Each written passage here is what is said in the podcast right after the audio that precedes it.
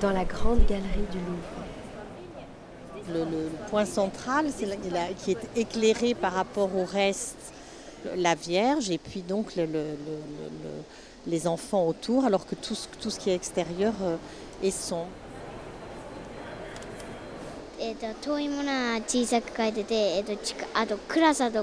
Ils sont dans une grotte. Il a peint beaucoup de noir parce que c'est Mais il a aussi peint la lumière en mettant les couleurs claires sur le visage.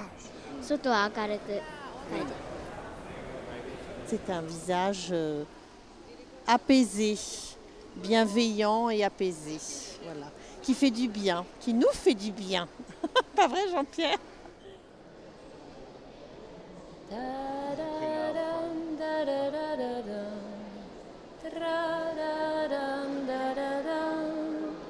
Quand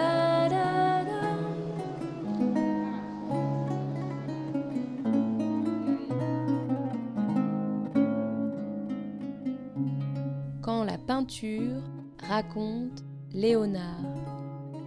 Épisode 1 La nature.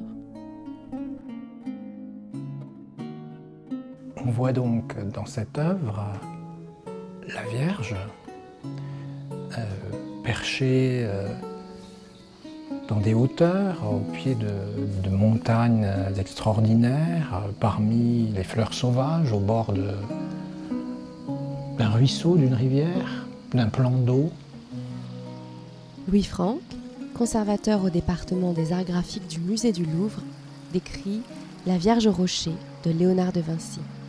À sa droite se trouve un Saint Jean-Baptiste agenouillé, un petit Saint Jean-Baptiste, et à sa gauche, sous sa main qu'elle euh, tient au-dessus de sa tête, l'enfant Jésus euh, qui fait un geste de bénédiction. Et derrière Jésus se trouve un archange qui désigne de la main Saint Jean et qui d'autre part regarde le spectateur. Ce dont il faut se souvenir, je crois, c'est que cette œuvre-là, aujourd'hui on la voit très isolée euh, dans la grande galerie, mais en réalité c'est une œuvre qui faisait partie d'un grand retable. Vincent de Lieuvin, conservateur au département des peintures du musée du Louvre. Et au centre de ce grand retable, qui était sur deux niveaux, se trouvait euh, la Vierge Rocher, qui voulait être un tableau en fait consacré à un des grands mystères euh, de la, du christianisme, le mystère de l'incarnation.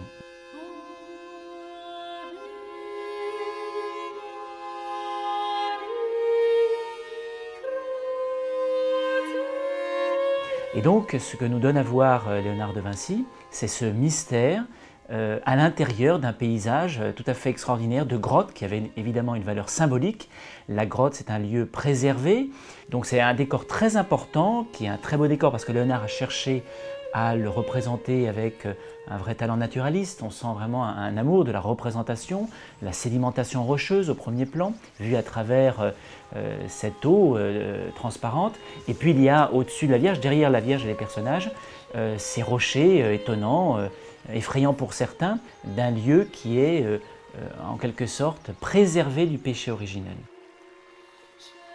Tout ça est exprimé avec euh, une grande subtilité, d'abord par la qualité du pinceau Léonard qui arrive à, retranscrire, à faire vivre ces expressions, à travers une lumière tout à fait magnifique, des transitions de l'ombre à la lumière extrêmement euh, subtil qui donne beaucoup de vie donc à, l'expression et aussi euh, beaucoup de vie à toute la description de la nature, les rochers, les plantes que l'on voit, notamment les, plantes que l'on voit en bas, euh, près des rochers, et il y en a certaines qui sont un peu cachées derrière les, protagonistes dans, la, dans la roche.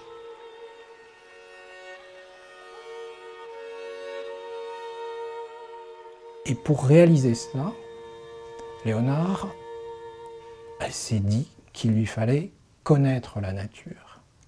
C'est-à-dire que euh, considérer les formes ou les apparences ne lui suffisait pas. Il a voulu, et c'est exactement dans les années où il peint la Vierge au rocher, il a voulu connaître les lois qui gouvernent la nature.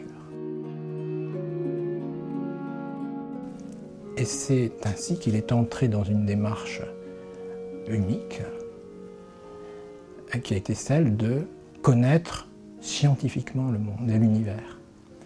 Et nous voyons dans ces années-là, au milieu de la décennie 1480 à Milan, Léonard se lancer dans une enquête universelle, couvrant tous les champs euh, du réel, de la connaissance, de manière à maîtriser totalement les lois, les mécanismes de la nature.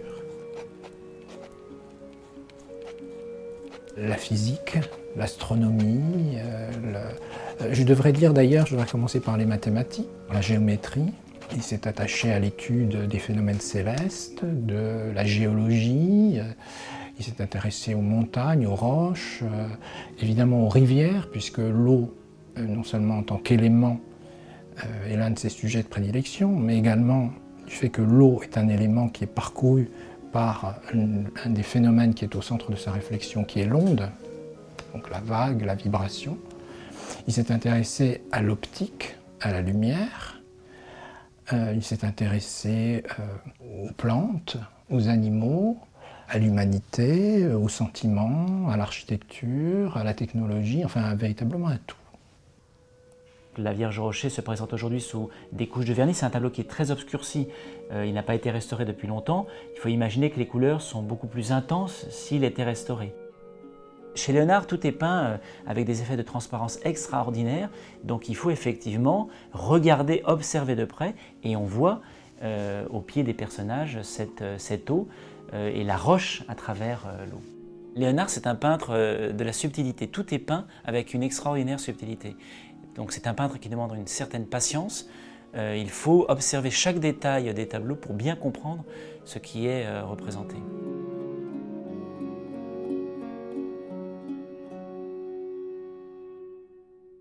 Vous venez d'écouter Quand la peinture raconte Léonard, premier épisode, La nature. Prise de son, montage et mixage, Alice Langlois, avec la voix de Betty Fréré-Odara.